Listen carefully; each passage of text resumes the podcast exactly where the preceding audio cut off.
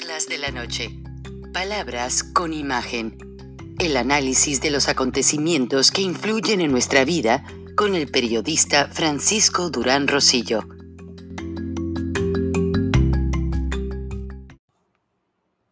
Con el nuevo iPhone SE por menos de $100 en Metro conquistas todo.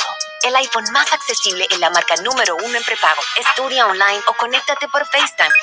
Hola, ma. El iPhone SE lo tiene todo. Cámbiate a Metro y obtén el iPhone SE por $99.99 al canjear el reembolso tras 6 meses de servicio con autopago. Metro by T-Mobile. Conquista tu día. Límite 1 por cuenta hogar al cambiarse y validar ID. No válido para números activos de la red de T-Mobile o en Metro los últimos 90 días. Aplican restricciones. Visita una tienda para detalles.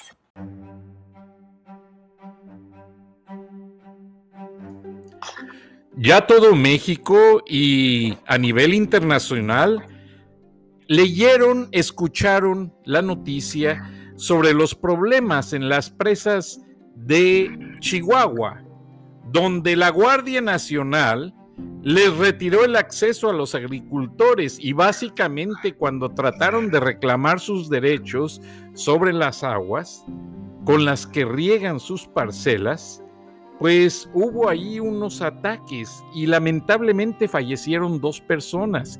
Había mujeres, ancianos, niños, muchos resultaron lastimados. Incluso la audiencia me mandó videos donde se ven las camionetas de la Guardia Nacional y del Ejército saliendo y en la parte de atrás de la caja llevan cubetas de balas de goma.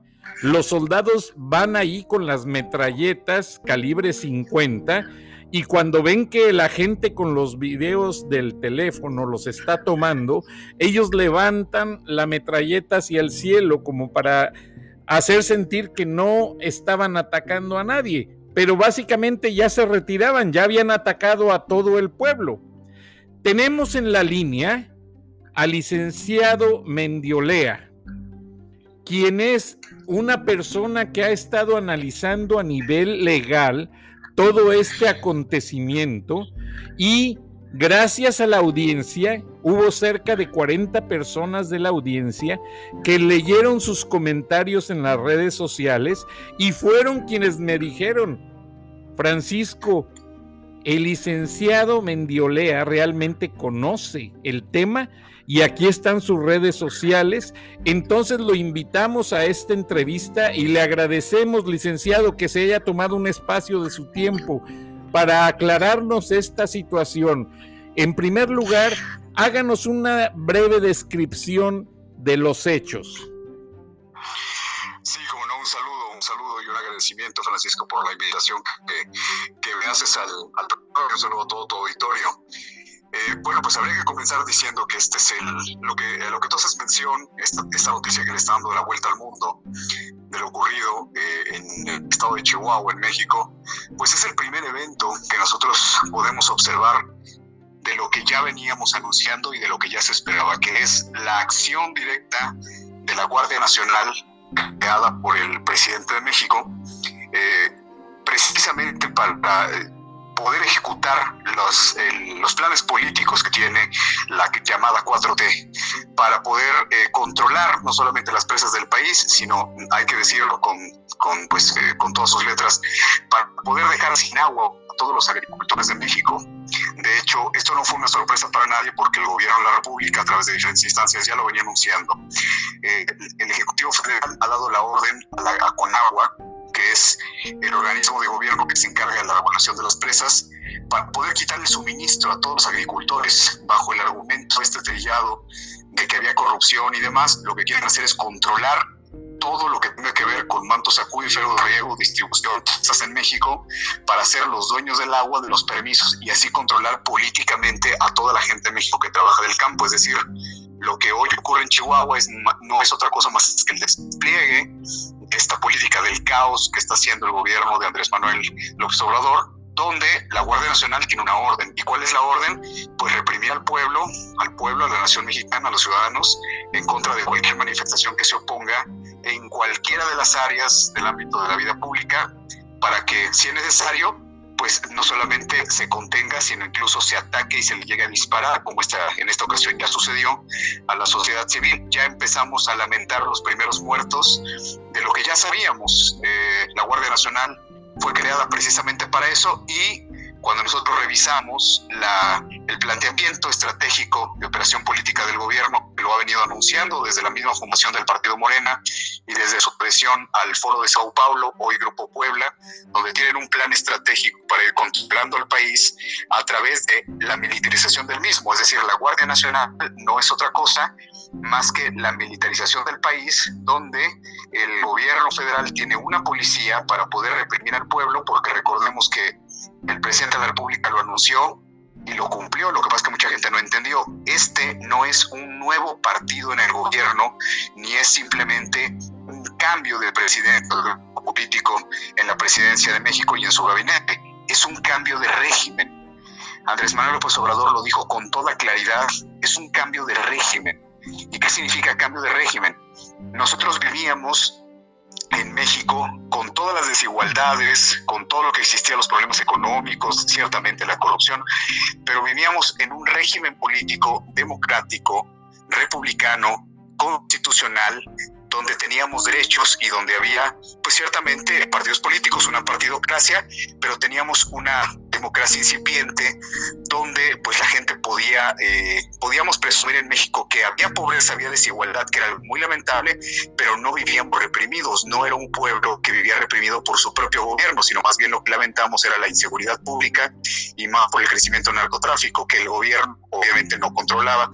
Pero el cambio de régimen consiste, Francisco, en que se acabó ese sistema de vida en México. Es decir, lo que anunció el presidente en su toma de posesión fue un cambio de régimen, de pasar de una república democrática, de una república laica, de una república, insisto, de garantías constitucionales, a un régimen absolutista, a un régimen populista, donde volvemos a las épocas del PRI, un solo gobierno, un solo gobernante, un solo grupo en el poder, y donde se acabaron los derechos de los ciudadanos, porque la 4T no solamente quiere imponer una nueva constitución el próximo año, sino que además pues quiere convertirse en el partido único y hegemónico, y evidentemente prorrogar los de gobierno Andrés Manuel López Obrador. Ellos tienen un plan inicial a 30 años de gobierno, cualquiera lo puede consultar en la plataforma, en la base de datos de Morena, y esos 30 primeros años pues tienen que ver con ampliar el mandato de Andrés Manuel López Obrador.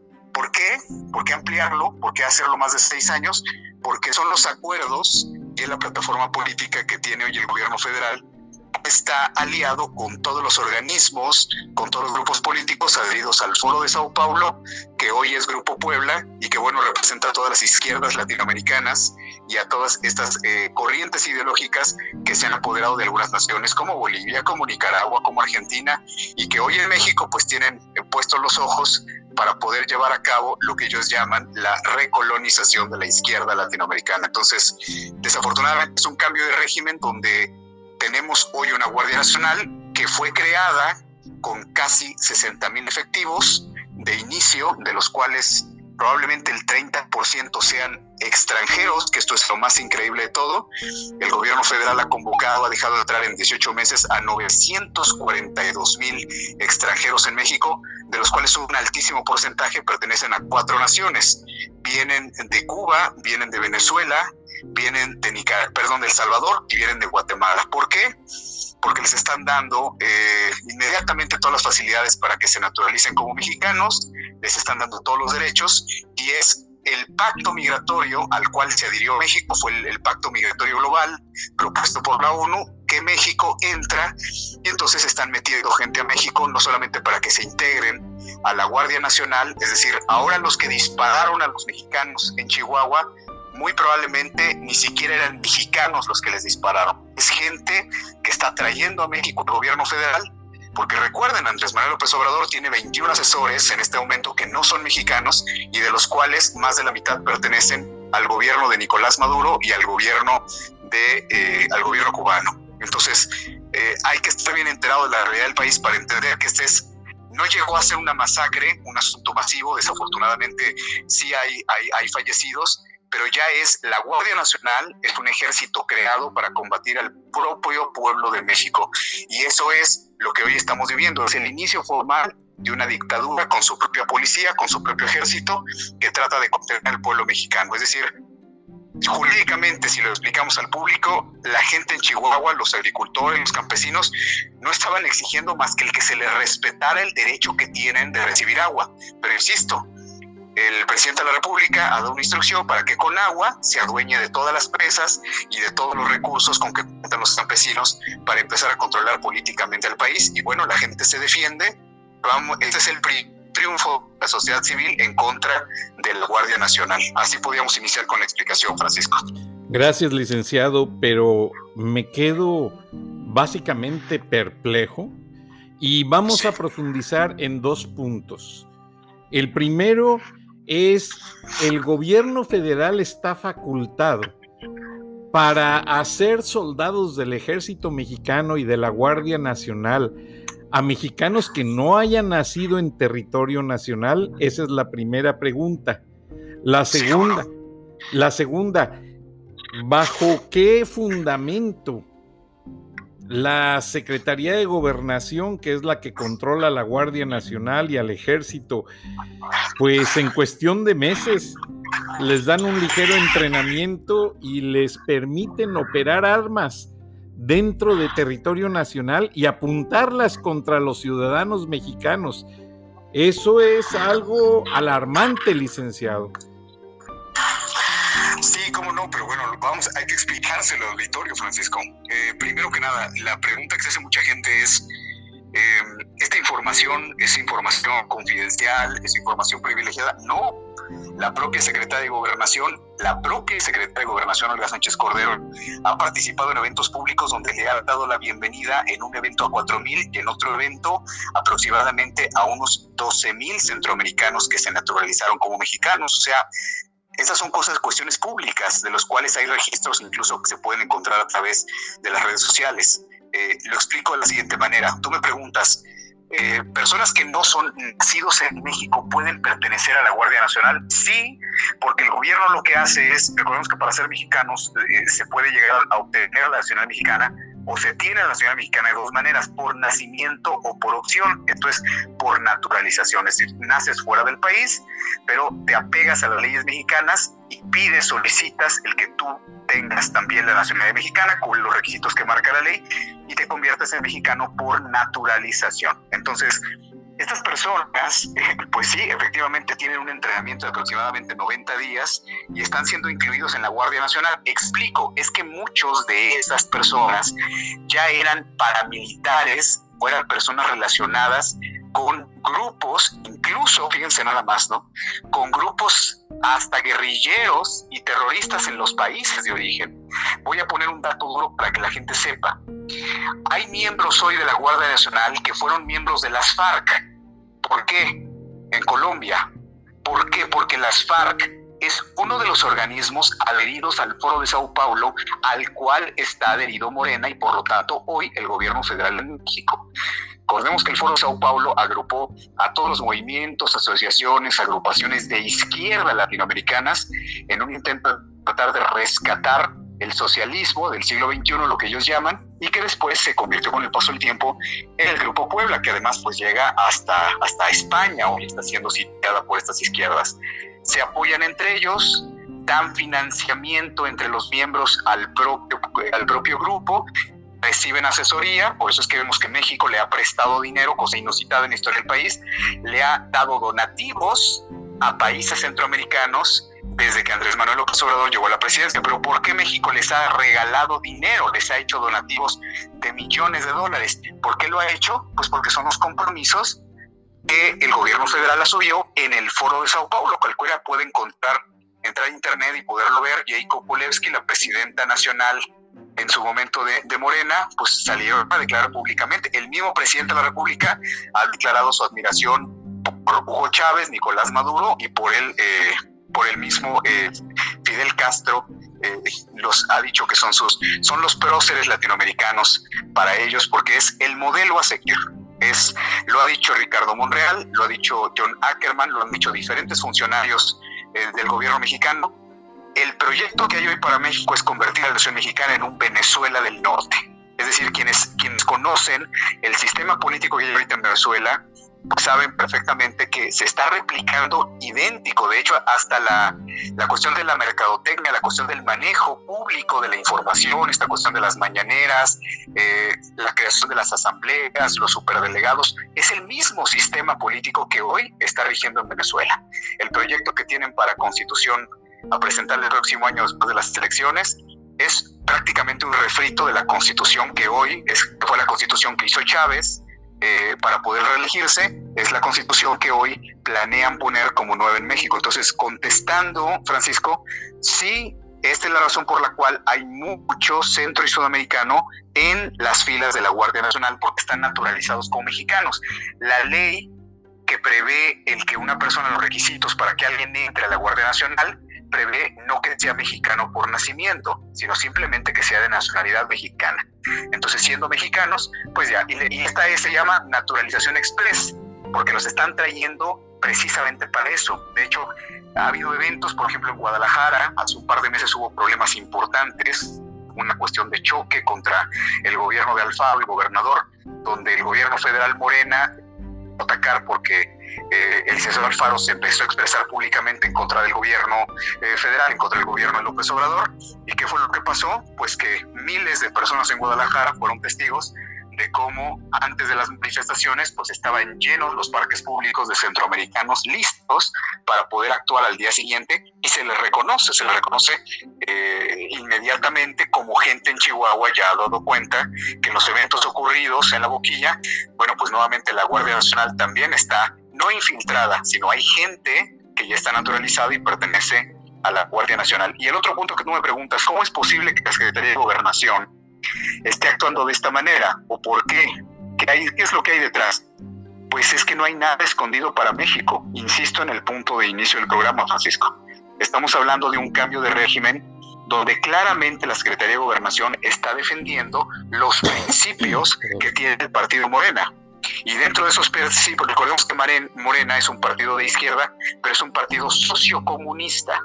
Dicho en otras palabras, por más que el gobierno federal lo niegue, pues lo niegan en el discurso para mantener contenida y engañada a las masas. Pero hoy en México se está instalando un sistema comunista, en una derivación que se llama sociocomunista. Insisto, en una Venezuela del Norte. La Secretaría de Gobernación es la principal operador política de la agenda que tiene este gobierno, que tiene 3 etapas en los primeros 6 años de gobierno, y estamos empezando a vivir casi el inicio de la segunda etapa, que ya es la desmantelación de las instituciones de México. La primera etapa fue el control. Hoy tienen mayoría en el Congreso, hoy tienen control en la Suprema Corte de Justicia, porque han operado para meter ministros de la Suprema Corte que estén en favor de ellos, y ahora lo que están haciendo, lo último, pues fue metieron 4 consejeros del INE para que en las elecciones del 2021, pues el INE ratifique el triunfo de Morena. O sea, están comprando al que pueden, sobornando al que pueden y metiendo obviamente a su gente en todas las instituciones a las que tratan de destruir.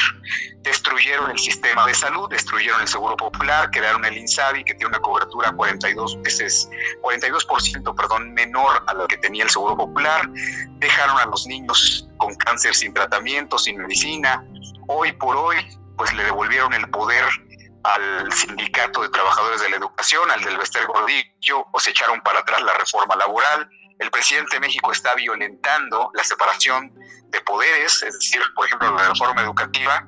Ese es un tema específico del Congreso, y en México la reforma educativa se echó para atrás por una orden ejecutiva del presidente. O sea, López Obrador ignoró las facultades del Congreso e inmediatamente lo que hizo fue echó por debajo algo que a él no le competía, no era de su competencia. Y así como eso, Francisco, pues hoy tenemos un presidente de México que está ignorando las facultades de los otros 2 poderes, cuáles son los límites de su ejercicio como ejecutivo. Tenemos en México un dictador.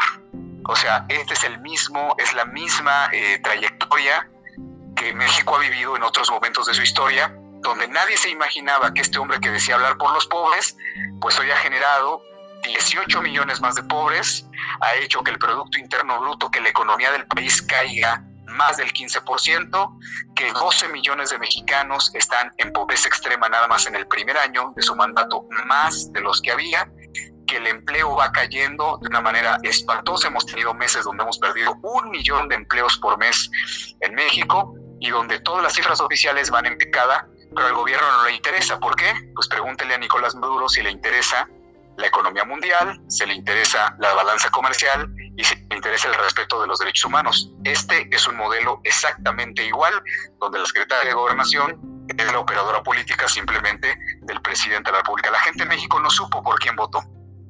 La gente de México no sabía realmente toda la historia que había del partido Morena, no sabía qué es lo que había detrás de Andrés Manuel López Obrador. En realidad Morena no existe, lo que hoy está gobernando es el PRI con un nuevo nombre.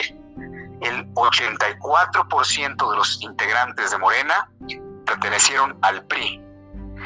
El 12% perteneció al PRD, es decir, que pasaron del PRD directamente a Morena, y nada más el 4% de los militantes de Morena fueron o del Partido Acción Nacional o de otro partido, o de ninguno. Esto es, pues hoy está gobernando, pues el PRI otra vez.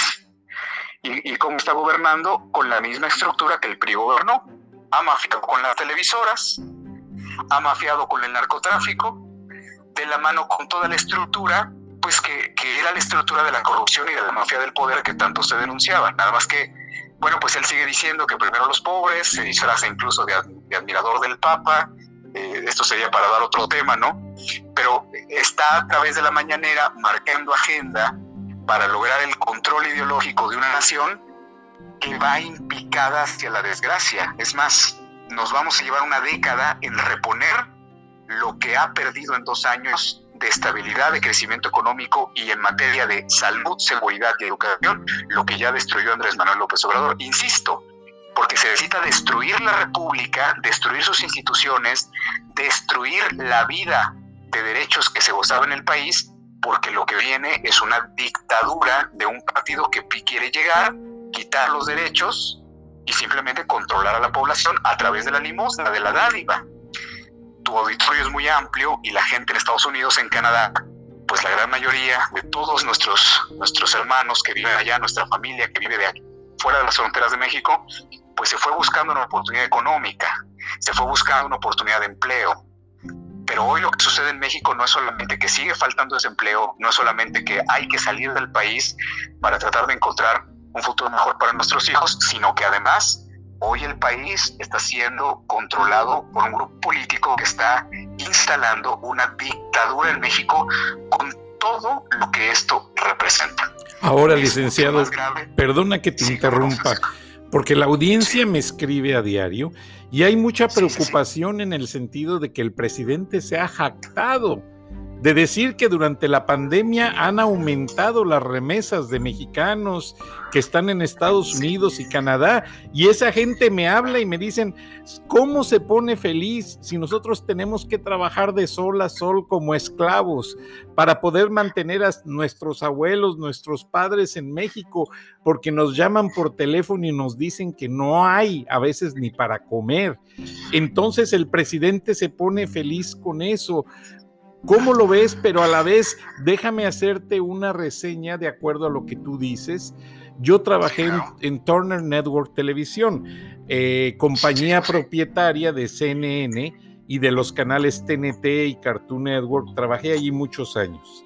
Entonces, las veces que viajé a Venezuela, estaba el programa Aló Presidente, con el mismo formato del de Andrés Manuel López Obrador, La Mañanera. Pero lo que te quiero decir con la experiencia de televisión es que la gente en Venezuela se convirtió en la mejor audiencia de nuestros canales de cable. Y un día fuimos a hacer una encuesta a Venezuela y nos dijeron que compraban cable, preferían pagar cable porque no aguantaban estar viendo a Hugo Chávez mañana, tarde y noche en la televisión de antena abierta. Entonces, ya ves que llegaron hasta irrumpir canales de televisión, periódicos y posesionarlos en Venezuela. ¿Crees que esto pase en México, licenciado? Pues bueno, en México Volvemos a insistir, Francisco. En México el presidente tiene una cobertura semanal en horas de televisión de 19 horas promedio de él frente a la pantalla. Nada más a Televisión Azteca le paga semanalmente 600 millones de pesos por la cobertura de la transmisión de la mañanera. O sea, ¿qué va a pasar? Pues así como pasó en Venezuela, que eran 25 millones y se salieron 5 millones por la cuestión de que cayó la dictadura con Chávez que ha comprado Maduro, pues vamos a empezar a ver un éxodo de mexicanos, porque México está descendiendo hacia un nivel de pobreza, donde si hoy vemos que Venezuela tiene, por poner una referencia, no es el único país donde estos grupos están gobernando, pero vemos que increíblemente es un país que tiene prácticamente el 90% de su población en pobreza extrema con los mismos datos del gobierno. Hoy México va que vuela para allá. Es decir, es una burla para los mexicanos cuando él presume lo de las remesas, porque la gente se tuvo que ir porque en México no había condiciones para poder salir económicamente adelante, y él que prometió que iba a hacer un cambio, que prometió que la corrupción le iba a combatir, que nada más terminar con la corrupción, fue algo que vendió, fue algo que el pueblo de México, harto de una clase política corrupta, votó por un hombre que le prometía un cambio y que resultó en la práctica, pero infinitamente peor, Francisco, de lo que eran los grupos en el poder que habían estado gobernando. Explico lo que tú dices de la propaganda oficial de la siguiente manera. Imagínense ustedes, con casi 20 horas semanales en que está siempre frente al televisor, ¿él qué está haciendo? Él está haciendo lo mismo que los dictadores, lo mismo que Castro hace en Cuba, lo mismo que Chávez y Maduro en Venezuela. Él lo que está haciendo es propaganda política. Él lo que está haciendo es adoctrinamiento, repite y repite y repite una mentira. Tú dices, se está burlando de la gente que está fuera de México, que trabaja de sol a sol para tratar de mandar unos dólares a México para el sostenimiento de su familia. Bueno, es que ¿de quién no se ha burlado? Se ha burlado de los médicos, criticándolos públicamente que están dando la batalla en los hospitales. Se ha burlado, o sea, del pueblo mexicano al exponer esto de la rifa, que no rifa, que por cierto, esto de la rifa y todo lo que vemos de los distractores que usa López Obrador en la mañanera es exactamente la misma receta que en Venezuela estuvo utilizando Chávez y ahora Maduro. Es exactamente lo mismo. De hecho, los discursos son iguales, los métodos son iguales. Es el libro. O sea, lo que estamos viendo es la misma receta, pero ahora aplicada en México. Y se ha cometido un error, Francisco, y hay que denunciarlo, porque estamos hablando, mucho de lo mejor de México está fuera de las fronteras de México. Muchos de los mexicanos que están sacando adelante la economía del país, pues son precisamente la gente que está fuera del país y que desde ahí apoya. Y yo a toda esa gente quiero darle un mensaje. Nos hemos equivocado. Aquí en México se ha dicho mucho, el presidente no tiene contrapesos porque se votaron 30 millones por él, porque le dieron las dos cámaras de senadores y de diputados con muchísimos votos para sus legisladores y tiene el control de México. Y se dice, los contrapesos necesitan ser la Cámara de Diputados, la Suprema Corte de Justicia. Ahí está la esperanza de México. Yo como ciudadano no soy un político, soy un abogado experto en estos temas. Y lo que puedo yo decir es, no, el contrapeso del presidente y de esta dictadura está en la sociedad civil y en Chihuahua se vio. Está en la sociedad mexicana y no en la Suprema Corte, no en la Cámara de Diputados, no en la de Senadores. Está en todos los mexicanos, millones y millones que trabajamos decentemente y que vemos cómo se está empobreciendo a la nación y burlándose de ellas. Yo quisiera terminar con esto. Del sector de los mexicanos, quisiera desarrollar conciencia entre tu auditorio, Francisco. ¿Quién será la base social más poderosa que tiene México? ¿Los que estamos dentro o los que están fuera? Yo decía, muchísimo de lo mejor de México está fuera de México, porque el cambio para México en muchos sentidos puede venir de la acción, de la presión y de la intervención de los que están afuera, que tienen muchísimas posibilidades de acción, de ejercicio. Nosotros ya no podemos. O sea, ustedes nada más imagínense que hasta periodistas, hoy tres de los periodistas más importantes que ha habido en México, al menos uno de crítica política y dos de información, han tenido que salir de México para poder ejercer su labor periodística. Carlos Loret tiene que estar en Estados Unidos, Pedro Ferriz transmite desde Houston, Brozo está haciendo toda su crítica política desde los Estados Unidos. ¿Y por qué hay una persecución contra periodistas, contra líderes sociales, contra cualquier opositor? Porque es una dictadura.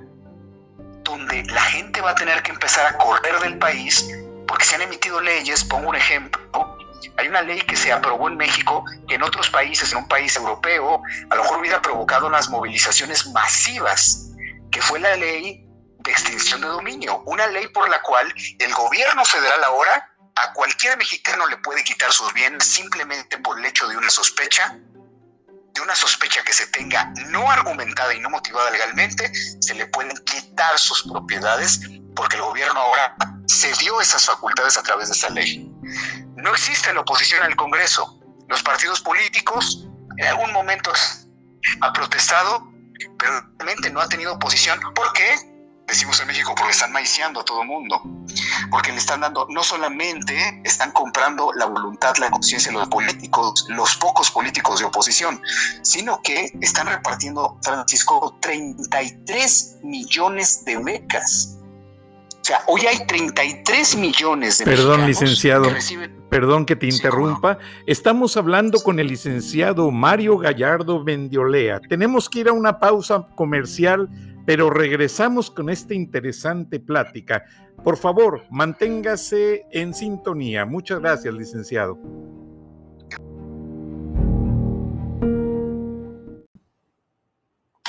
Esta semana en Macy's, prepárate para el otoño con un 20% menos extra con tu cupón o tarjeta Macy's. Eso además de las ya increíbles ofertas, como un 35 a 55% en joyas finas durante nuestra venta de joyas, 30 a 40% menos en los últimos jeans, como una nueva chaqueta y el par de pantalones perfectos, y $60 menos en cafeteras Nespresso, para elevar verdaderamente tu rutina matinal. De hoy al domingo en Macy's, y obtén recolección en la acera sin contacto en tiendas selectas. Encuentra una tienda cerca tuyo en Macy's.com/stores.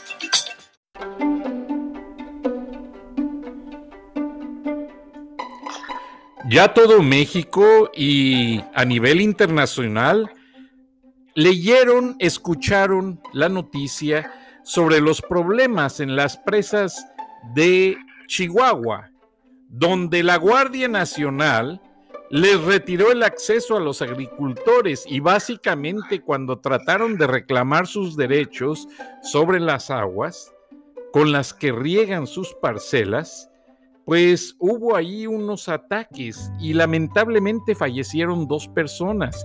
Había mujeres, ancianos, niños, muchos resultaron lastimados. Incluso la audiencia me mandó videos donde se ven las camionetas de la Guardia Nacional y del Ejército saliendo, y en la parte de atrás de la caja llevan cubetas de balas de goma. Los soldados van ahí con las metralletas calibre 50, y cuando ven que la gente con los videos del teléfono los está tomando, ellos levantan la metralleta hacia el cielo como para hacer sentir que no estaban atacando a nadie, pero básicamente ya se retiraban, ya habían atacado a todo el pueblo. Tenemos en la línea al licenciado Mendiolea, quien es una persona que ha estado analizando a nivel legal todo este acontecimiento, y gracias a la audiencia hubo cerca de 40 personas de la audiencia que leyeron sus comentarios en las redes sociales y fueron quienes me dijeron: Francisco, el licenciado Mendiolea realmente conoce el tema y aquí están sus redes sociales. Entonces lo invitamos a esta entrevista y le agradecemos, licenciado, que se haya tomado un espacio de su tiempo para aclararnos esta situación. En primer lugar, háganos una breve descripción de los hechos. Sí, como no, un saludo y un agradecimiento, Francisco, por la invitación que me haces al programa. Un saludo a todo tu auditorio.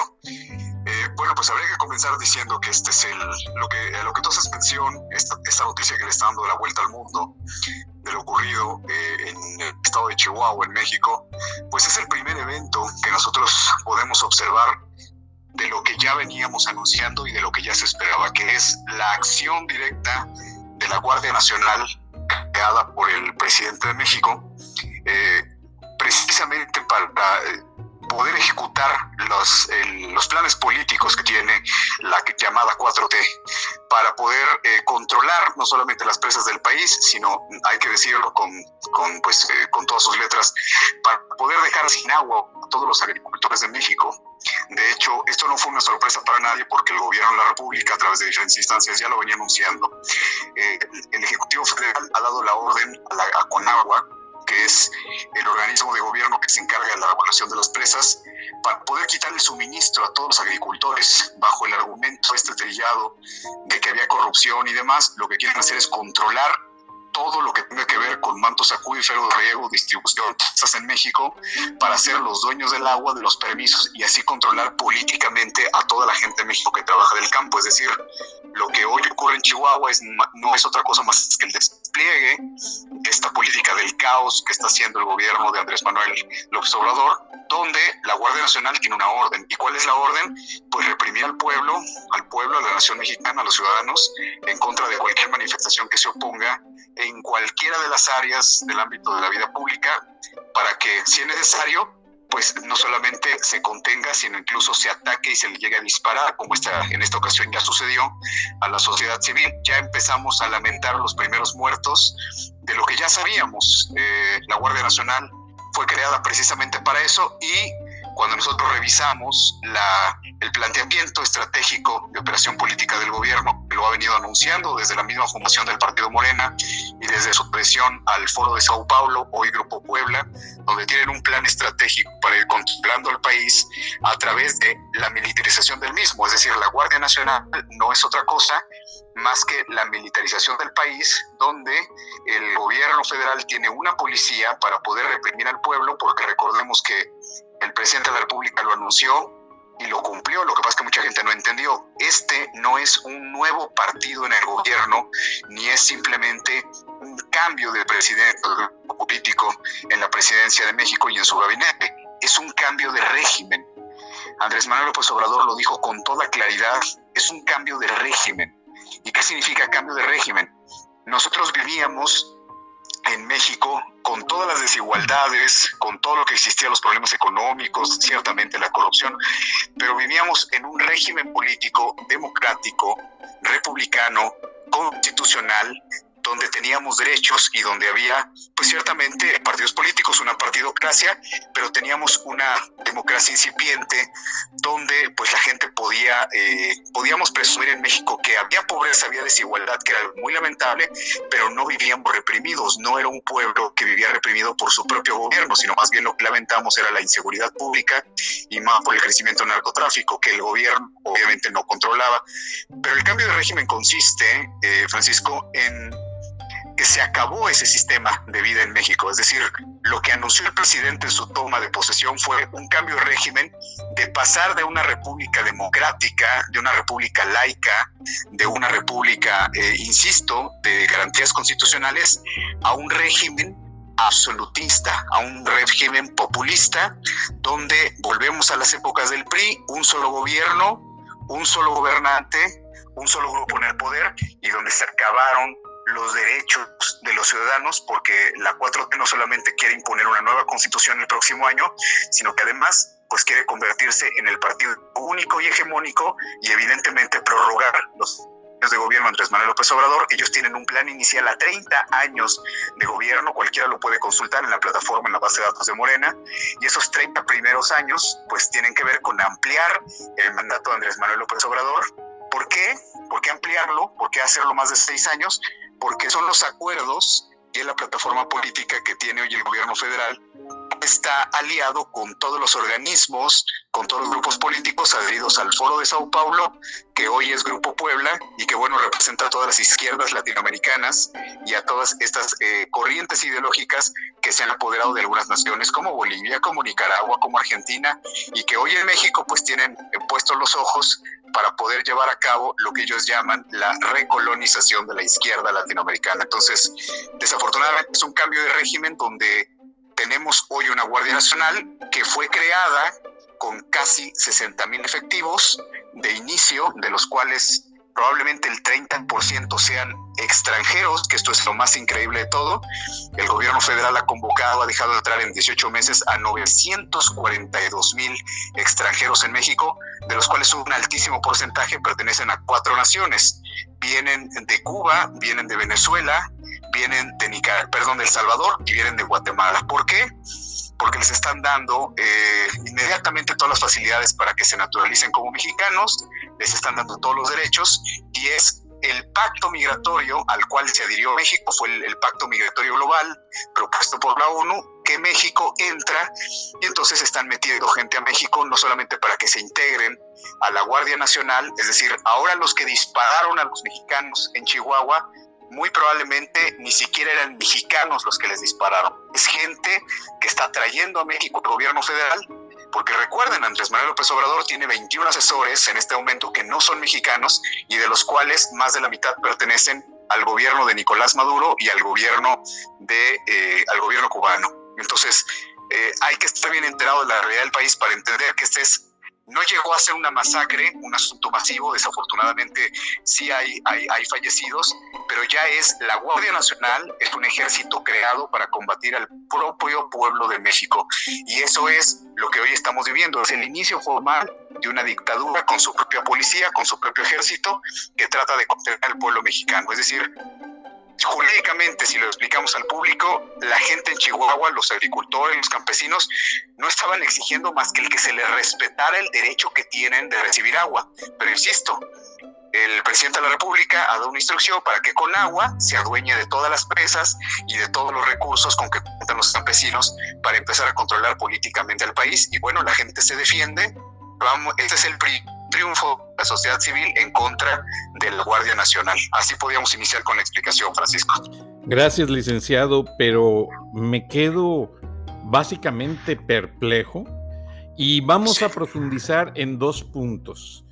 El primero es: el gobierno federal está facultado para hacer soldados del ejército mexicano y de la Guardia Nacional a mexicanos que no hayan nacido en territorio nacional. Esa es la primera pregunta. La segunda,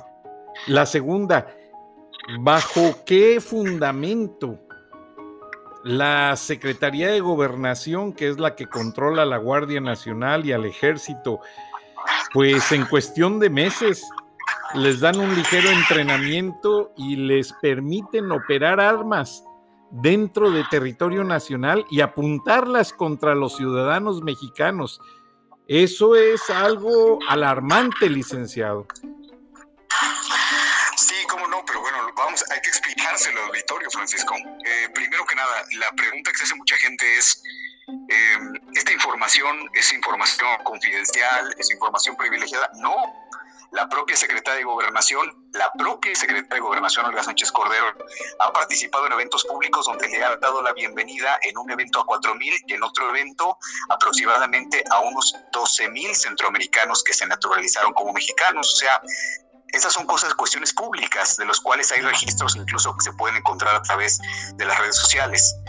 Lo explico de la siguiente manera. Tú me preguntas, personas que no son nacidos en México pueden pertenecer a la Guardia Nacional. Sí, porque el gobierno lo que hace es, recordemos que para ser mexicanos se puede llegar a obtener la nacionalidad mexicana, o se tiene la nacionalidad mexicana de 2 maneras: por nacimiento o por opción. Esto es por naturalización, es decir, naces fuera del país, pero te apegas a las leyes mexicanas y solicitas el que tú tengas también la nacionalidad mexicana, cubre los requisitos que marca la ley y te conviertes en mexicano por naturalización. Entonces, estas personas, pues sí, efectivamente tienen un entrenamiento de aproximadamente 90 días y están siendo incluidos en la Guardia Nacional. Explico, es que muchos de esas personas ya eran paramilitares o eran personas relacionadas con grupos, incluso, fíjense nada más, ¿no?, con grupos hasta guerrilleros y terroristas en los países de origen. Voy a poner un dato duro para que la gente sepa. Hay miembros hoy de la Guardia Nacional que fueron miembros de las FARC. ¿Por qué? En Colombia. ¿Por qué? Porque las FARC es uno de los organismos adheridos al Foro de Sao Paulo, al cual está adherido Morena y por lo tanto hoy el gobierno federal de México. Recordemos que el Foro de Sao Paulo agrupó a todos los movimientos, asociaciones, agrupaciones de izquierda latinoamericanas en un intento de tratar de rescatar el socialismo del siglo XXI, lo que ellos llaman, y que después se convirtió con el paso del tiempo en el Grupo Puebla, que además pues llega hasta España, hoy está siendo citada por estas izquierdas. Se apoyan entre ellos, dan financiamiento entre los miembros al propio grupo, reciben asesoría, por eso es que vemos que México le ha prestado dinero, cosa inusitada en la historia del país, le ha dado donativos a países centroamericanos desde que Andrés Manuel López Obrador llegó a la presidencia. Pero ¿por qué México les ha regalado dinero, les ha hecho donativos de millones de dólares? ¿Por qué lo ha hecho? Pues porque son los compromisos que el gobierno federal asumió en el Foro de Sao Paulo. Cualquiera puede entrar a internet y poderlo ver. Jacob Kulewski, la presidenta nacional en su momento de Morena, pues salió a declarar públicamente. El mismo presidente de la República ha declarado su admiración por Hugo Chávez, Nicolás Maduro y por el mismo Fidel Castro. Los ha dicho que son los próceres latinoamericanos para ellos, porque es el modelo a seguir. Lo ha dicho Ricardo Monreal, lo ha dicho John Ackerman, lo han dicho diferentes funcionarios del gobierno mexicano. El proyecto que hay hoy para México es convertir a la nación mexicana en un Venezuela del Norte. Es decir, quienes conocen el sistema político que hay ahorita en Venezuela saben perfectamente que se está replicando idéntico. De hecho, hasta la cuestión de la mercadotecnia, la cuestión del manejo público de la información, esta cuestión de las mañaneras, la creación de las asambleas, los superdelegados, es el mismo sistema político que hoy está rigiendo en Venezuela.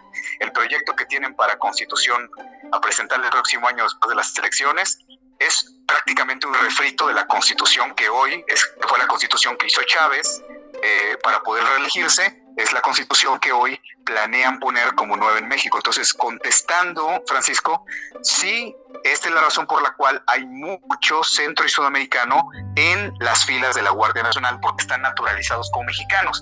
La ley que prevé el que una persona, los requisitos para que alguien entre a la Guardia Nacional, prevé no que sea mexicano por nacimiento, sino simplemente que sea de nacionalidad mexicana. Entonces, siendo mexicanos, pues ya, y esta se llama naturalización express, porque los están trayendo precisamente para eso. De hecho, ha habido eventos, por ejemplo, en Guadalajara, hace un par de meses hubo problemas importantes, una cuestión de choque contra el gobierno de Alfaro, el gobernador, donde el gobierno federal Morena atacar porque el licenciado Alfaro se empezó a expresar públicamente en contra del gobierno federal, en contra del gobierno de López Obrador. ¿Y qué fue lo que pasó? Pues que miles de personas en Guadalajara fueron testigos de cómo antes de las manifestaciones pues estaban llenos los parques públicos de centroamericanos listos para poder actuar al día siguiente, y se les reconoce inmediatamente como gente en Chihuahua. Ya ha dado cuenta que en los eventos ocurridos en La Boquilla, bueno, pues nuevamente la Guardia Nacional también está no infiltrada, sino hay gente que ya está naturalizada y pertenece a la Guardia Nacional. Y el otro punto que tú me preguntas, ¿cómo es posible que la Secretaría de Gobernación esté actuando de esta manera? ¿O por qué? ¿Qué es lo que hay detrás? Pues es que no hay nada escondido para México. Insisto en el punto de inicio del programa, Francisco. Estamos hablando de un cambio de régimen donde claramente la Secretaría de Gobernación está defendiendo los principios que tiene el partido Morena. Y dentro de esos principios, recordemos que Morena es un partido de izquierda, pero es un partido sociocomunista. Dicho en otras palabras, por más que el gobierno federal lo niegue, pues lo niegan en el discurso para mantener contenida y engañada a las masas. Pero hoy en México se está instalando un sistema comunista, en una derivación que se llama sociocomunista.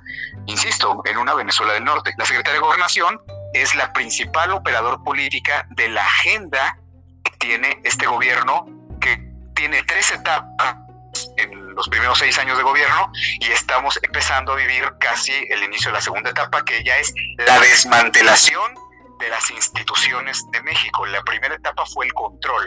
Hoy tienen mayoría en el Congreso, hoy tienen control en la Suprema Corte de Justicia, porque han operado para meter ministros de la Suprema Corte que estén en favor de ellos. Y ahora lo que están haciendo, lo último, pues fue metieron 4 consejeros del INE para que en las elecciones del 2021, pues el INE ratifique el triunfo de Morena. O sea, están comprando al que pueden sobornando al que pueden y metiendo obviamente a su gente en todas las instituciones a las que tratan de destruir. Destruyeron el sistema de salud, destruyeron el Seguro Popular, crearon el INSABI, que tiene una cobertura 42% menor a la que tenía el Seguro Popular. Dejaron a los niños con cáncer sin tratamiento, sin medicina. Hoy por hoy, pues le devolvieron el poder al Sindicato de Trabajadores de la Educación, al del Bester Gordillo, o se echaron para atrás la reforma laboral. El presidente de México está violentando la separación de poderes, es decir, por ejemplo, la reforma educativa. Ese es un tema específico del Congreso, y en México la reforma educativa se echó para atrás por una orden ejecutiva del presidente. O sea, López Obrador ignoró las facultades del Congreso e inmediatamente lo que hizo fue echó por debajo algo que a él no le competía, no era de su competencia. Y así como eso, Francisco, pues hoy tenemos un presidente de México que está ignorando las facultades de los otros dos poderes, cuáles son los límites de su ejercicio como ejecutivo. Tenemos en México un dictador. O sea, es la misma trayectoria que México ha vivido en otros momentos de su historia, donde nadie se imaginaba que este hombre que decía hablar por los pobres, pues hoy ha generado 18 millones más de pobres, ha hecho que el Producto Interno Bruto, que la economía del país caiga más del 15%, que 12 millones de mexicanos están en pobreza extrema nada más en el primer año de su mandato, más de los que había, que el empleo va cayendo de una manera espantosa. Hemos tenido meses donde hemos perdido 1 millón de empleos por mes en México y donde todas las cifras oficiales van en picada, pero al gobierno no le interesa. ¿Por qué? Pues pregúntele a Nicolás Maduro si le interesa la economía mundial, si le interesa la balanza comercial y si le interesa el respeto de los derechos humanos. Este es un modelo exactamente igual, donde la secretaria de Gobernación es la operadora política simplemente del presidente de la República. La gente en México no supo por quién votó. La gente en México no sabía realmente toda la historia que había del partido Morena, no sabía qué es lo que había detrás de Andrés Manuel López Obrador. En realidad Morena no existe, lo que hoy está gobernando es el PRI con un nuevo nombre. El 84% de los integrantes de Morena pertenecieron al PRI. El 12% perteneció al PRD, es decir, que pasaron del PRD directamente a Morena, y nada más el 4% de los militantes de Morena fueron o del Partido de Acción Nacional o de otro partido, o de ninguno. Esto es, pues hoy está gobernando pues el PRI otra vez. ¿Y cómo está gobernando? Con la misma estructura que el PRI gobernó. Ha mafiado con las televisoras, ha mafiado con el narcotráfico, de la mano con toda la estructura, pues que era la estructura de la corrupción y de la mafia del poder que tanto se denunciaba. Nada más que, bueno, pues él sigue diciendo que primero los pobres, se disfraza incluso de admirador del Papa. Esto sería para dar otro tema, ¿no? Pero está a través de la mañanera marcando agenda para lograr el control ideológico de una nación que va impicada hacia la desgracia. Es más, nos vamos a llevar una década en reponer lo que ha perdido en 2 años de estabilidad, de crecimiento económico y en materia de salud, seguridad y educación, lo que ya destruyó Andrés Manuel López Obrador. Insisto, porque se necesita destruir la república, destruir sus instituciones, destruir la vida de derechos que se gozaba en el país, porque lo que viene es una dictadura de un partido que quiere llegar, quitar los derechos y simplemente controlar a la población a través de la limosna, de la dádiva. Tu auditorio es muy amplio y la gente en Estados Unidos, en Canadá, pues la gran mayoría de todos nuestros hermanos que viven allá, nuestra familia que vive de allá, fuera de las fronteras de México, pues se fue buscando una oportunidad económica, se fue buscando una oportunidad de empleo. Pero hoy lo que sucede en México no es solamente que sigue faltando desempleo, no es solamente que hay que salir del país para tratar de encontrar un futuro mejor para nuestros hijos, sino que además hoy el país está siendo controlado por un grupo político que está instalando una dictadura en México con todo lo que esto representa. Ahora, licenciado, perdona que te interrumpa, porque la audiencia me escribe a diario y hay mucha preocupación en el sentido de que el presidente se ha jactado de decir que durante la pandemia han aumentado las remesas de mexicanos que están en Estados Unidos y Canadá, y esa gente me habla y me dicen, ¿cómo se pone feliz si nosotros tenemos que trabajar de sol a sol como esclavos para poder mantener a nuestros abuelos, nuestros padres en México? Porque nos llaman por teléfono y nos dicen que no hay a veces ni para comer. Entonces el presidente se pone feliz con eso. ¿Cómo lo ves? Pero a la vez, déjame hacerte una reseña de acuerdo a lo que tú dices. Yo trabajé en Turner Network Televisión, compañía propietaria de CNN y de los canales TNT y Cartoon Network. Trabajé allí muchos años. Entonces, las veces que viajé a Venezuela, estaba el programa Aló Presidente, con el mismo formato del de Andrés Manuel López Obrador, La Mañanera. Pero lo que te quiero decir con la experiencia de televisión es que la gente en Venezuela se convirtió en la mejor audiencia de nuestros canales de cable. Y un día fuimos a hacer una encuesta a Venezuela y nos dijeron que compraban cable, preferían pagar cable porque no aguantaban estar viendo a Hugo Chávez mañana, tarde y noche en la televisión de antena abierta. Entonces, ya ves que llegaron hasta irrumpir canales de televisión, periódicos y posesionarlos en Venezuela. ¿Crees que esto pase en México, licenciado? Pues bueno, en México, volvemos a insistir, Francisco, en México el presidente tiene una cobertura semanal en horas de televisión de 19 horas promedio de él frente a la pantalla. Nada más a Televisión Azteca le paga semanalmente 600 millones de pesos por la cobertura de la transmisión de La Mañanera. O sea, ¿qué va a pasar?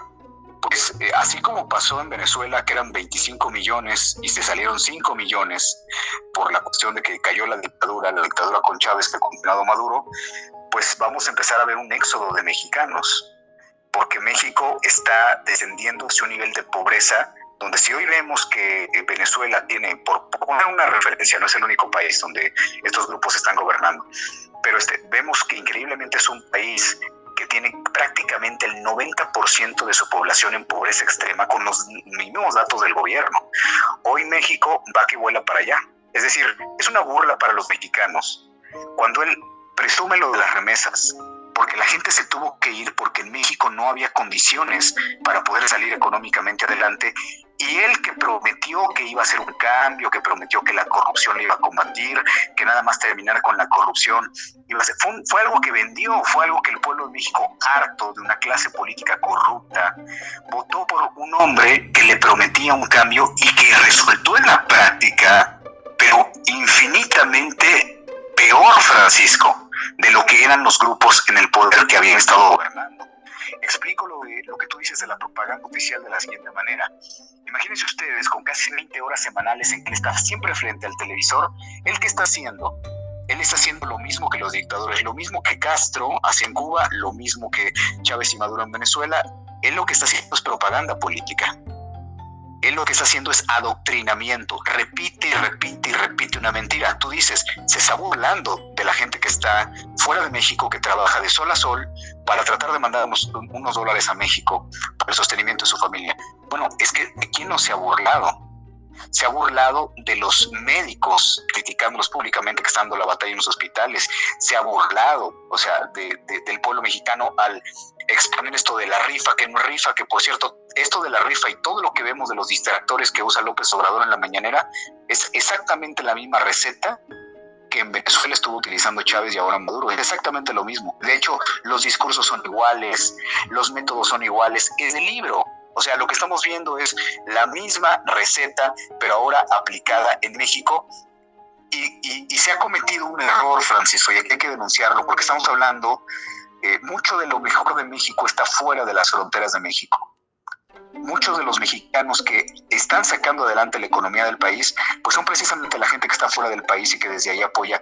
Y yo a toda esa gente quiero darle un mensaje.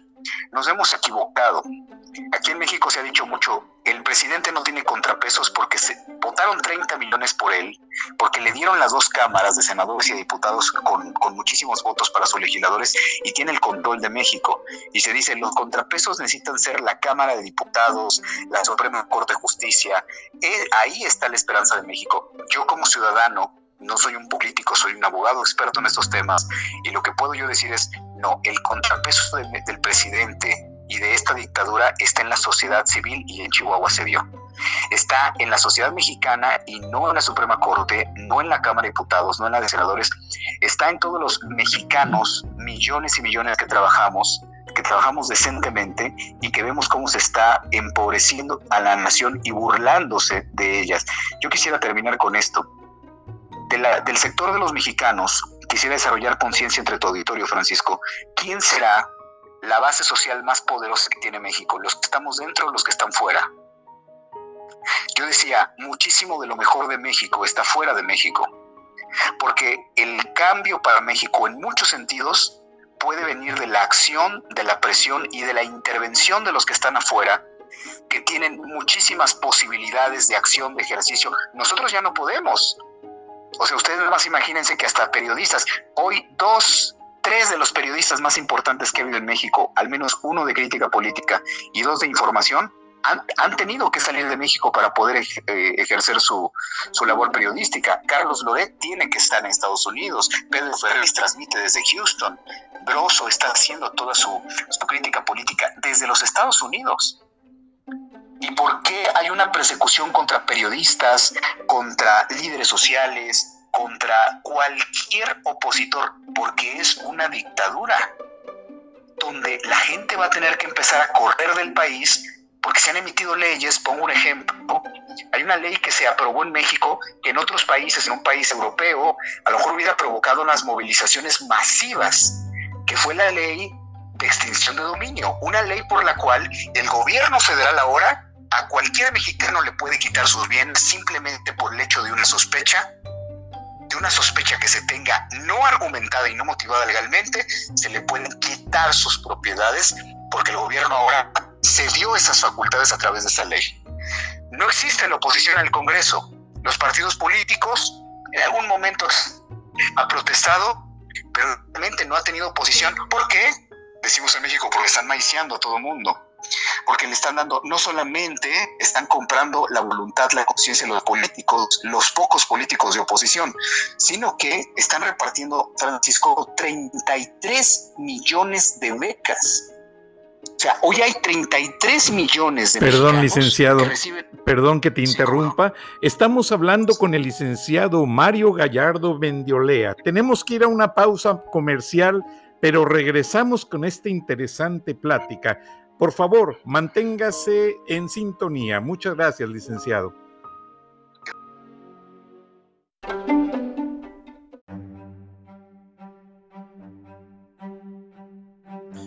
Estamos en un análisis con el licenciado Mario Gallardo Mendiolea, quien está desglosando prácticamente los aspectos más riesgosos del gobierno de la Cuarta Transformación.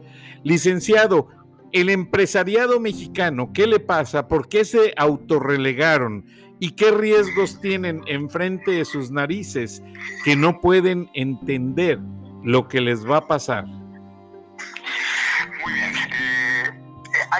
No quisiera ser injusto, no quisiera meter a todo el sector empresarial de México en una misma... En mi análisis no los puedo meter en una misma canasta a todos. Hay que decir que hay un sector empresarial, ya hablaba yo hace rato de la macroeconomía, que se vendió a la llegada del poder de la 4T, se vendió a los intereses del presidente de la República y está siendo cómplice del despojo que vive la nación.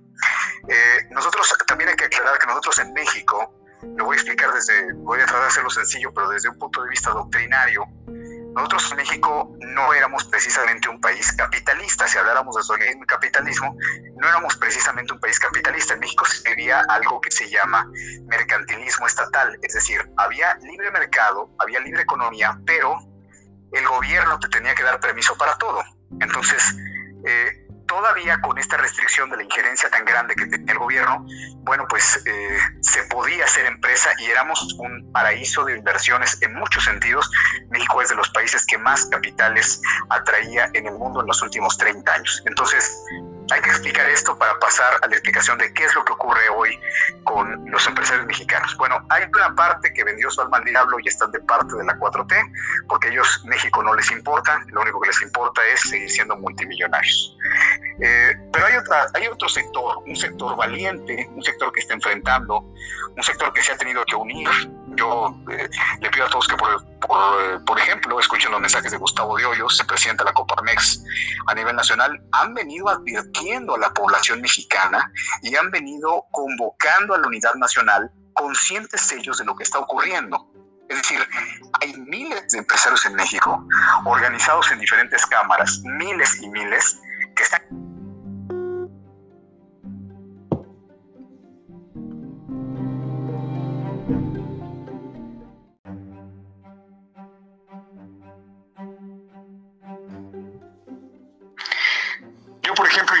a todo el auditorio a que pueda revisar, porque no hay que ser injustos en el análisis que se haga de la actitud de todos los organismos empresariales de México ante la tragedia que hoy se vive.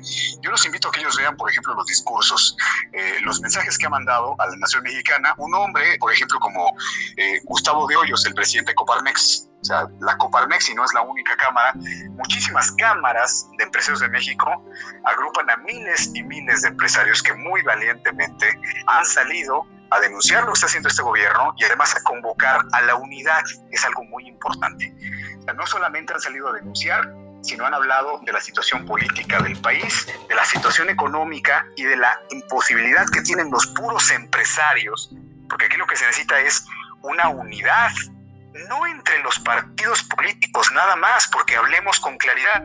El sector empresarial es muy importante, el sector político, lo que hoy es la oposición, es importante, las iglesias son importantes, pero lo más importante es que todos pudiéramos estar en unidad en México, conscientes de la traición que hizo el presidente respecto a sus promesas de campaña y de lo nefasto de su administración como gobierno. Entonces, ahí tenemos el ejemplo de la Coparmex, y ahí tenemos además en la tribuna pública los mexicanos este lamentabilísimo espectáculo de cómo el presidente, cuando Coparmex, por ejemplo, los empresarios de México le hacen una crítica al presidente con los datos en la mano, le dicen que este no es el rumbo económico, le hacen ver los desaciertos en materia económica, en materia de producción estratégica, en materia de política interna, ¿qué hace el presidente de la República?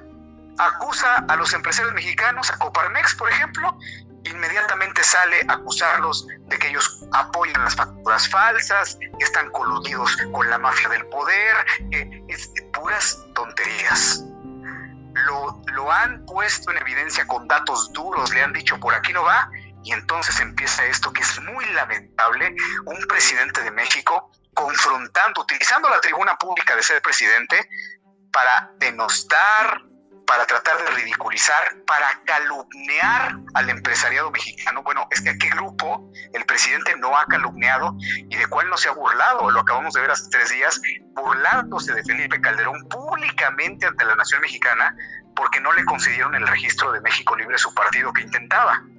La gente puede estar a favor o en contra de la administración que realizó el licenciado Felipe Calderón como presidente de México, pero que un presidente salga a burlarse públicamente, porque salió a burlarse, a decirle, a ver, voltea a ver quién de tus amigos que te apoyaban entonces cuando fuiste presidente, a ver quién ahora te puede ayudar, ¿verdad? Y además en una actitud cínica, porque los que saben entender el mensaje, se burla porque metieron 4 consejeros del INE a modo del partido Morena, a favor del presidente, para que obviamente el INE le negara el registro a este partido. Con la Coparmex pasa lo mismo. Yo tengo por lo menos en mente 3 ocasiones en que han salido los empresarios mexicanos a través de distintos organismos a dar la batalla, y ¿qué hace el presidente? Los acusa que son mafia del poder, que son fifís, que son, pues están coludidos con todas las prácticas del pasado. Insisto, hasta los acusados de que apoyan el uso de las facturas falsas, que eran los que financiaban al grupo que estaba exprimiendo México. Nadie puede dar una argumentación porque inmediatamente es descalificado desde la presidencia de la República. Es como si un reportero o un analista político y fuera presidente de México, pero además un mal analista. Entonces, eso es lo que ha pasado con los empresarios. Yo los veo personalmente, los veo replegados, los veo que no hay la suficiente convocatoria y en muchos casos los veo muy preocupados. ¿Están divididos? Sí, están divididos entre los que se piensan alinear al gobierno como último recurso, que debo decir, son algunos de los más fuertes, pero no son la mayoría, ni siquiera son la gran mayoría, o sea, es un grupo muy pequeño. Se habla mucho de que el Diablo Fernández ya empezó a pagar sus impuestos y está a punto de doblegarse. Pues sí, y no es el único caso. Hay muchos que el gobierno federal hoy, como toda la dictadura, es un gobierno que maneja el chantaje. ¿Por qué hoy los líderes de opinión en México somos ciudadanos y no son políticos? Porque los políticos están todos callados porque tienen cola que les pisen. Aquí aplica aquel viejo dicho mexicano de para tener la boca grande se debe tener el rabo muy corto. O sea, los ciudadanos mexicanos somos gente de trabajo, de bien, profesionistas, Francisco, gente que lucha por su familia, gente que la gran mayoría no somos personas de poder ni de dinero, es más, ni pertenecemos a la política. Y entonces el problema de un gobierno como este, de un gobierno tiránico, pues el problema es la gente que no tiene cola que le pisen y que está bien informada. Porque nosotros no nos pueden callar como los políticos diciéndoles voy a exhibirte en tal video, voy a exhibir tal corrupción, voy a exhibirte en tal cosa personal. A nosotros nos pueden meter micrófonos por todos lados y no pasa nada, porque trabajamos para la verdad y por amor a la nación. Yo te aseguro que este mensaje lo escucha mucha gente que si se incendia de preocupación o de interés por tratar de hacer algo por su país, es por los principios que recibió en su casa y por el amor a México. Cosa que no mueve a la clase política. Ahora déjame y te interrumpo, licenciado. Sí, Francisco, platiqué con un reportero, un gran periodista de los Estados Unidos en inglés, que en ocasiones me hace consultas y está haciendo una gran, pues básicamente primero investigación. Y él ya llegó a la conclusión de que la 4T está mandando mensajes subliminales al mundo y la gente no se da cuenta, y te lo voy a decir, porque eso yo lo cubrí. Yo fui reportero del periódico El Norte de Monterrey, el padre del grupo Reforma, del periódico Reforma. 8 años de mi vida fui reportero allí y le agradezco a Alejandro Junco que me dio beca para estudiar mi carrera. Me llamó el periodista norteamericano, me voy a reservar el nombre, porque él tiene un equipo de 50 agentes trabajando ya en investigar este tipo de señas de llevar a México al comunismo. Y el presidente Trump no quiere decir nada porque hay mucha inversión norteamericana en México. Pero sin embargo tiene una estación de fuerzas especiales estacionada en Texas, lista para entrar a México en cualquier momento, desde que entró Donald Trump. Ahora, me dice este periodista, Francisco, México va al comunismo. ¿Es cierto que el esposo de la directora de la Comisión Nacional de Derechos Humanos, que ahorita está muy polémica por la mujer que se amarró a una silla por la violación de su hija y que se le unieron varias más y que encontraron un frigorífico lleno de carnes finas, salmón y bueno, etcétera? Pero me dicen que me pregunta el periodista que si Rosario Piedra Ibarra, que estuvo casada con Germán Segovia Escobedo, aquel guerrillero que secuestró con la Liga Comunista 23 de septiembre un avión de Mexicana de Aviación, donde curiosamente viajaban los hijos del entonces gobernador, Luis Marcelino Farías, y lo llevaron a Cuba. Bueno, me preguntan este grupo de periodistas que si es coincidencia o lo hicieron a propósito, que entra oficialmente a su cargo Rosario Ibarra de Piedra el día en que su esposo secuestró aquel avión Entonces son mensajes. El esposo posteriormente se suicidó aparentemente en Monterrey y son el mismo grupo de terroristas o guerrilleros que asesinaron a don Eugenio Garza Sada y que hicieron una serie de cosas. Entonces el grupo Monterrey está muy cauteloso y muy, pues, con mucho miedo de esta situación. ¿Crees tú que la 4T sí esté mandando esos mensajes sobre sus claves de que van a llevar a México totalmente al comunismo? Bueno, no solamente creo que así es, sino además yo podía aportar una evidencia adicional. Hoy el gobierno de México tiene literalmente, no es un adjetivo calificativo que le impongamos desde fuera, una crítica, tiene literalmente terroristas incluidos en sus filas y operando públicamente a nivel nacional en favor del presidente de México. Y el caso, pues, es evidentemente Katú Arconada.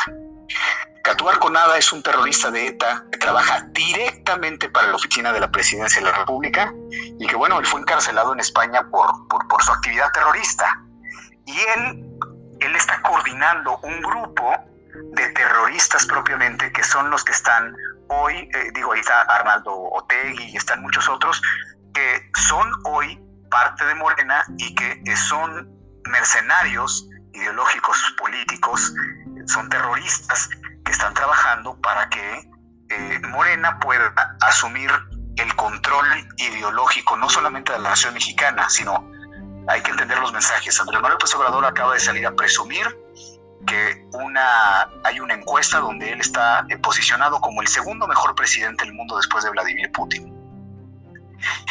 Los mensajes que manda el presidente de la República son muy claros. Lo que hoy gobierna en México es un gobierno de corte terrorista, aliado a toda la mafia internacional que tiene que ver con toda la organización de delincuencia organizada que controla armas, drogas, tráfico de menores.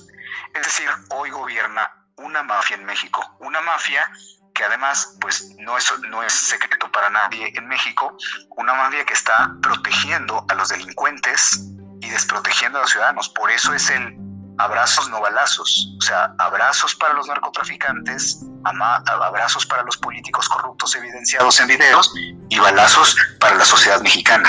Entonces, mi respuesta es sí. Hay muchas evidencias, no solamente el caso de Arconada, que igual la gente lo puede verificar. Esto ha sido denunciado por muchísimos grupos civiles en México. ¿Cómo es posible que además son extranjeros, ni siquiera son naturalizados mexicanos? Pero bueno, Andrés Manuel López Obrador está rodeado de extranjeros que le hacen hasta los discursos. Eso, de hecho, el embajador de México en Venezuela es de Venezuela en México, Francisco Arias, es uno de sus principales asesores. Y es quien le lleva la agenda de toda la operación política. Entendamos una cosa: la operación política que hoy se lleva en México no está determinada en México, está determinada en el Grupo Puebla, es decir, en el Foro de Sao Paulo y la derivación de este, que es en todos los grupos de mercenarios latinoamericanos que están controlando, pues, el poder de algunos gobiernos y que desde ahí le están declarando la guerra al poder económico norteamericano. Entonces, es mentira que Andrés Manuel López Obrador y el presidente Trump sean grandes amigos, de ninguna manera. Y la información que tú compartes aquí, que es muy valiosa, es totalmente cierta. Y nosotros también, por gente de inteligencia en México, lo sabemos.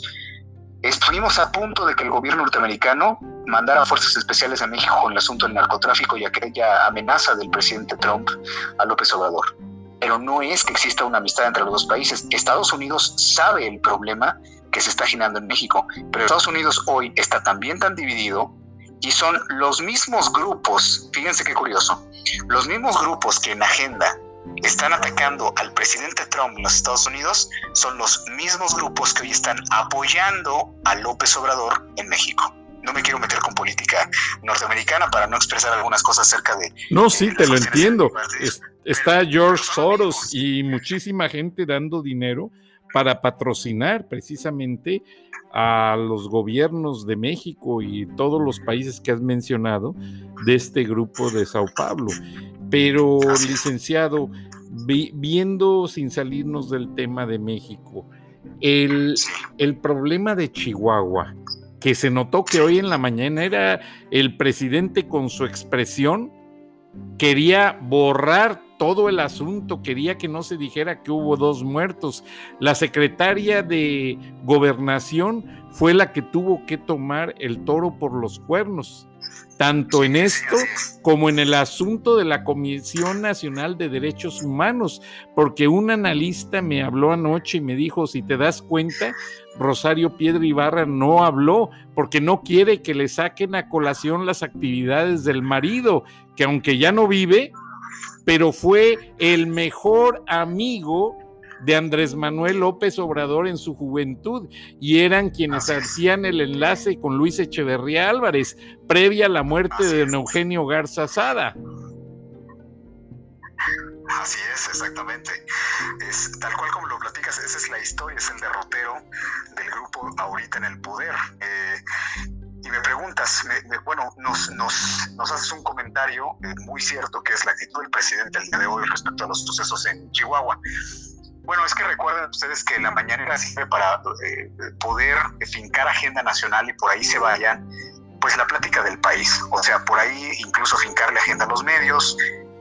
Y es un experto Andrés Manuel López Obrador en sacar distractores. Cuando la economía se le está cayendo, cuando hay masacres, cuando hay omisiones, cuando deja escapar al hijo del narcotraficante más importante de México, de la orden de soltarlo, cuando sale su hermano recibiendo dinero y prácticamente extorsionando a personas del servicio público para recibir dinero, para tener fondos ilegalmente para el partido Morena. Bueno, pues el presidente es un experto siempre en sacar cortinas de humo, en sacar cajas chinas, y lo ha logrado de manera eficaz. Entonces, eso es lo que deberíamos denunciar, Francisco, aquí en el programa, para todos los mexicanos que escuchan en el auditorio. ¿Quién habla hoy de la pandemia y de los casi 70,000 muertos? ¿Quién habla hoy en México de los mismos videos de algún narcotraficante que tiene un ejército completo, y un video que circuló que con tanquetas salía todo el ejército de este narcotraficante haciendo ahí gala de músculo, de poder, y salió el presidente de la República a decir, lo estamos investigando? ¿Quién habla hoy de los 830,000 millones de pesos que supuestamente iba a recuperar el gobierno mexicano del robo del huachicoleo que se hacía a petróleos mexicanos? ¿Quién habla hoy de toda la época en que llegó y a los estados panistas los puso a sudar porque inmediatamente les cortó el suministro de gasolina y la gente tuvo que estar formada? Este gobierno nos está, decimos los mexicanos, está tanteando. Ha visto cuál es la capacidad de resistencia de la sociedad civil y qué tanto puede irnos acostumbrando a hacer filas, qué tanto puede acostumbrarse a reírse públicamente de la Constitución. Eso es, a mí como abogado, esto es lo que más me preocupa. Me preocupa no solamente el descaro de la autoridad, sino los dos enemigos que hoy tiene México, que son la apatía de gran parte de la población civil y la ignorancia de otra parte. Porque entre que no estamos indiferentes hacia lo que ocurre en México y entre que no estamos enterados, pues esto es un caldo de cultivo para que estos grupos que estamos hablando, incluso hablando de lo peor, hasta terroristas, hasta gente que se ha dedicado a la política del caos, porque este gobierno, Andrés Manuel López Obrador, su historia política es esa. Él no es un luchador social, ni mucho menos. Él es un hombre que actúa y reina y se mueve políticamente bien en el caos. Él fue una persona, fue fósil en la UNAM, no lo podían sacar de su facultad, duró muchísimos años, nunca se titulaba, tuvo que haber un acuerdo por parte del líder local del Distrito Federal, entonces del PRI, con el rector para que pudiera salir, era jefe de porros en la universidad, después se regresa a Tabasco, se incendia pozos petroleros, después entra como candidato, hace 1,001 cosas en contra de instalaciones públicas, hacen marchas, mítines, toma el paseo de la Reforma al perder una elección, provoca daños a comerciantes, se autoclama en el Zócalo como presidente legítimo, se alía con organizaciones ciudadanas de bajo perfil, que son golpeadores públicos, que son gente, que son provocadores. Es decir, el partido Morena, las bases de este gobierno, es gente que trabaja para establecer el caos. No nos sorprenda que esté vinculado incluso a grupos terroristas, a grupos de choque y, lo más importante, pues agentes paramilitares. Entonces, todo esto es en suma lo que hoy llegó a la presidencia de México, sabiendo ellos perfectamente que el mexicano no tiene una cultura política de intervenir en los asuntos de su país, que se ha desarrollado después de una escuela de 70 años inicial que tuvimos en el siglo XX. Pues hay un pensamiento común en la nación mexicana. El ciudadano dice, pues al cabo son los mismos, ellos son los ricos, no va a cambiar nada, vote por quien vote, siempre es lo mismo. Pero ya hemos llegado a un punto donde hay que recordar, las malas democracias siempre terminan en dictaduras. Entonces, la democracia mexicana, que apenas estaba naciendo con sus vicios, con el Partido Acción Nacional que llegó al poder y no se atrevió a romper con la estructura del corporativismo, de la corrupción del PRI, y pagó el precio por ello, con un gobierno de Acción Nacional que no se atrevió realmente a enfrentar de una manera eficaz, o no pudo enfrentarse de una manera eficaz, a la delincuencia organizada, era una mentira. La corrupción en México es una forma de gobierno que ha sido apoyada e institucionalizada por los gobiernos del PRI en el país. No se va a acabar con la intención de un hombre, y menos un hombre mentiroso, que llega y ofrece que él va a acabar porque la corrupción, porque él es un hombre honesto. Andrés Manuel López Obrador no tiene nada de honesto, y hoy pues sí estamos ante el peligro de que, lejos de que en México siga habiendo corrupción y pobreza, pues aparte de todo va a haber una dictadura, porque insisto, todas las malas democracias terminan en dictadura, y es el caso de México. Entonces, no sé si respondo con esa pregunta. Sí, pero además quiero agregar algo antes de que se nos termine este último segmento. Sí. Hay preocupación por la salud de López Obrador. A diferencia de Hugo Chávez, no hay un sucesor, no hay un plan. El ejército de Estados Unidos tiene una unidad estacionada de más de 20,000 hombres en Texas, para tomar acción y estabilizar a México en caso de una contingencia.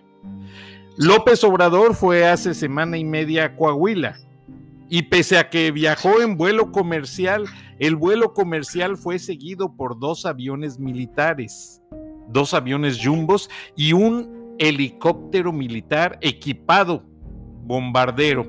¿Qué hay detrás de todo esto? ¿Qué pasa si se muere López Obrador, intempestivamente hablando? ¿A dónde va México? ¿Quiénes van a tratar de agarrar ventaja a río revuelto? ¿Ganancia de corruptos? ¿Qué va a pasar? Muy bien, bueno, te lo digo claramente. El presidente de México está amenazado de muerte, pero por los cárteles del narcotráfico que le están persiguiendo. El cártel Nueva Generación ha amenazado al presidente de México en por lo menos 2 ocasiones. ¿Tienen el poder para poderle quitar la vida? Claro que tienen el poder. Han matado secretarios de Estado en los últimos sexenios. O sea, por supuesto que tienen. Y lo que pasa es que, bueno, pues ellos consideran que es un trato injusto, ¿verdad? Porque están apoyando al cártel de Sinaloa y ellos los están persiguiendo, igual que en sexenios anteriores.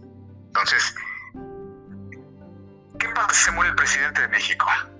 Bueno, recordemos una cosa. El problema no es un hombre. Aquí lo hemos mencionado mucho, Aliseo López Obrador. Pero el presidente de México no es el problema, es la punta del problema y es la cara visible de un grupo político. Recordemos que detrás de él hay todo un movimiento, y ese movimiento tiene 4 cabezas públicas, pero una preparada para ser presidente de México, que por cierto es mucho más perversa que el presidente de México, y ese hombre es Marcelo Ebrard. Legalmente, ¿qué ocurre si llega a faltar el presidente de México? No, pues lo que marca la Constitución, artículo 84, 85, 86. O sea, si llegara a faltar el presidente de México, pues inmediatamente, en un caso, la secretaria de Gobernación se queda como presidente provisional, en otro caso, es el líder del Congreso, según como se plantea la situación, según también como convoque el Congreso Nacional. Aquí sería un poquito largo explicar las excepciones que existen a cada caso, pero en resumidas cuentas, si hoy se muere el presidente, queda otro de los mismos, del mismo grupo. Yo les podría decir que Olga Sánchez Cordero, Marcelo Ebrard, Andrés Manuel López Obrador representan exactamente lo mismo, no más que ahí no hay claroscuros, son tonos de negro, y lo más oscuro probablemente pudiera ser Marcelo Ebrard. Marcelo Ebrard tuvo que esconder 6 años a Francia, después de los desfalcos que hizo como jefe de gobierno de la Ciudad de México, y bueno, es un hombre que es prácticamente una historia de terror conocer su vida pública y política. Entonces, ¿qué ¿Qué es lo que hoy los mexicanos tenemos que hacer? Informarnos. Comenzar por ahí y saber, si al presidente de la República le pasa algo, va a quedar el mismo grupo. Ese grupo es el que los mexicanos hoy no quieren el poder, porque todos piensan igual. Aunque en Morena hay diferentes tribus, pues la tribu más poderosa es la tribu chavista, es la tribu del Foro de Sao Paulo. Esa es la que domina a los demás, porque dicen, bueno, es que Morena hay diferentes corrientes. Sí, pero realmente la corriente que manda es la de estos personajes que yo acabo de decir, que tienen un nexo en común, un nexo ideológico en común, que todos son de izquierda, y que asimismo, ahí se lo dejo de tarea a los radioescuchas, se proclaman en las reuniones privadas y en la filosofía cuando se expresan, ellos mismos se programan como luciferinos. Entonces, bueno, eso también tiene una connotación que va más allá del análisis político, social, legal que podemos hacer. Y bueno, es un grupo específico. Si el presidente hoy, en las condiciones actuales, llegara a fallecer, como tú me preguntas, pues va a quedar en cualquiera de los caminos que conducen a unas elecciones, que hay un presidente. Hay presidente interino, presidente sustituto y presidente provisional. Bueno, pues se va a convocar nuevas elecciones. En otro caso, el Congreso es el que va a hacer una votación. Bueno, si el Congreso ha tomado ahorita por Morena, o Morena's mayoría, pues va a volver a quedar otro de los mismos. Hay que quitarle el Congreso para empezar en las elecciones, pero es muy peligroso porque ya están amañadas las elecciones con el compro de votos y con la intervención en el INE, y probablemente en el 2021, pues bueno, lo que veamos sea el inicio formal de ya una dictadura instalada, y entonces comience pues simplemente las manifestaciones, las muertes en México.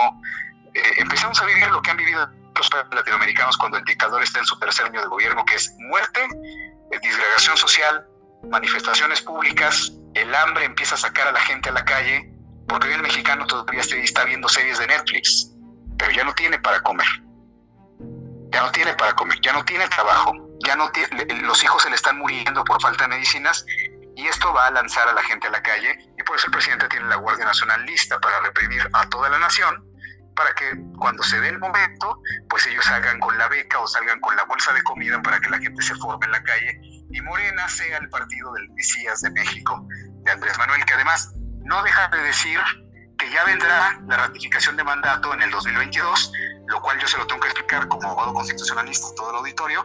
Es una burla, porque la forma en que quedó previsto la ratificación de mandato en la Constitución implicaría que fueran a las urnas y votaran por la ratificación, ya hablando en términos reales, más de 60 millones de mexicanos. Esto es imposible. O sea, está hecha la ratificación de mandato, está hecho precisamente para que no se cumplan los requisitos y no se le pueda revocar. La revocación de mandato está planeada para eso, para que no se le pueda revocar, y él por eso la canta y la canta y la canta diciendo, ya vendrá el momento. Es exactamente lo mismo, pregúntenle a los hermanos venezolanos qué fue lo que vivieron. Es exactamente lo mismo, es un circo todo lo que vemos. Están comprando a mucha gente, a muchos funcionarios incluso del sistema electoral, para poderse quedar en el gobierno. Eso es realmente, Francisco, a lo que nos estamos avecinando. Y pues si nos queda poco tiempo, yo creo que lo único que nos quedaría sería explicarle a la gente, no sé si te parece bien, qué es lo que hay que hacer. Por favor. Son las medidas que tenemos que tomar. 3 minutos.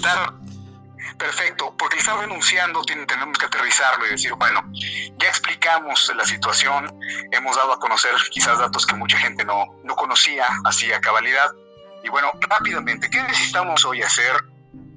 Todos los mexicanos que viven fuera del país, primero que nada salir de la apatía, porque nuestro México se está hundiendo, le está cayendo encima, está quedando debajo de un zapato, de una suela que se llama dictadura. Hay que salir de la apatía y de la indiferencia. Yo diría, primero que nada, apoyar los movimientos sociales que hay en contra de López Obrador. Hay gente que se queja, pero nunca da una manifestación, nunca se expresa. Queremos hacer activismo a través de las redes sociales, queremos sacar al gobierno a través nada más de un mensajito en WhatsApp. Así no se va a lograr. Tenemos que apoyar los movimientos sociales que hay para tratar de sacar a este grupo en el gobierno. ¿Qué más tenemos que hacer? Pues evidentemente cada vez que hay oportunidad, y el año que entra en la elección más grande en la historia de México, se renueva todo el Congreso y 15 gobernaturas, nunca más volver a votar por Morena. Hay que quitarle el control de las cámaras, que sea apabullante.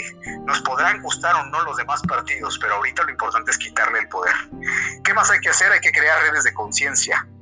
en lo público, en lo familiar, en lo laboral. Todos conocemos a alguien que está apoyando al gobierno de López Obrador y no tiene información, y se ha tragado este cuento de los fifís, de los conservadores, de que lo quieren atacar, que es un gran presidente, todo este discurso que no tiene absolutamente ningún sustento. Recordemos que López Obrador está uniendo a través del odio, de la impotencia, del resentimiento social. Y eso es muy preocupante y muy terrible. Hay que acercarnos con toda la gente. Habrá gente que no quiere entender y entonces habrá que exhibirlos en su ignorancia. Si a pesar de las explicaciones, yo digo, este tipo pudiera parecer muy fuerte, pero hay que exhibirlos, porque en realidad alguien que apoye este gobierno no tiene argumentos para hacerlo, más que, pues digamos, el adoctrinamiento que ha recibido. ¿Cuáles son tus redes sociales? Mis redes sociales, yo publico en diferentes medios, pero a mí de manera sencilla me pueden seguir en Facebook. Estoy como Mario Gallardo Mendiolea, ahí me encuentran, Mario Gallardo Mendiolea.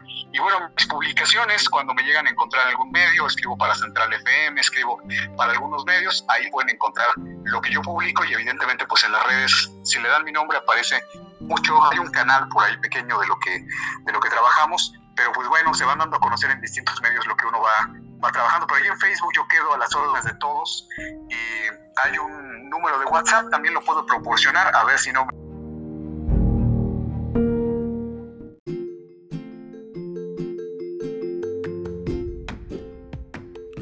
Gracias, licenciado Mario de Jesús Gallardo Mendiolea, con esta interesante editorial de análisis profundo sobre la situación actual en México.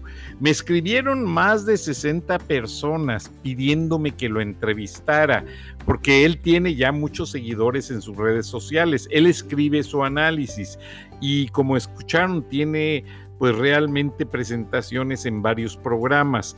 Uno de ellos pues con el licenciado Pedro Ferriz de Con, y pues lo vamos a tener aquí en este programa. Posiblemente vamos a tener el promo, ya vamos a pedirle a Adrián Bernal de CNN en español que nos hace favor de grabarnos un promocional para estarlo promocionando y anunciando a partir de lunes, y que lo escuchen.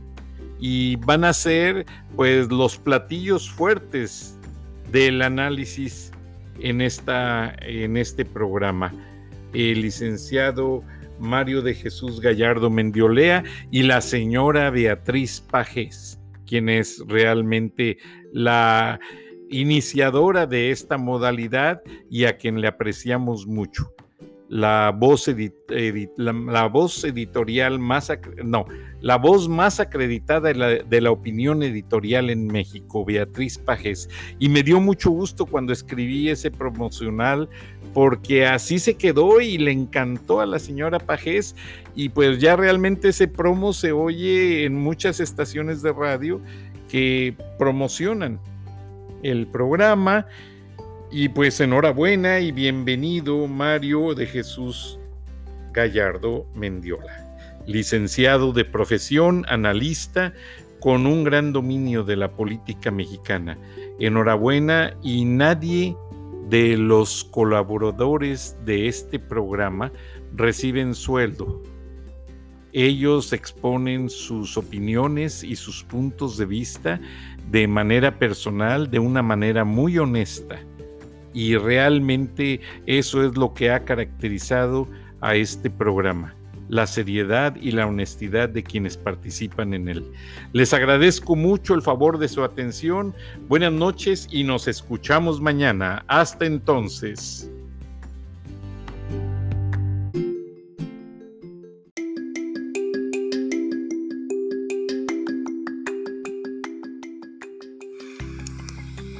Escuchaste el análisis de la noticia, transparente como el agua, con el periodista Francisco Durán Rosillo.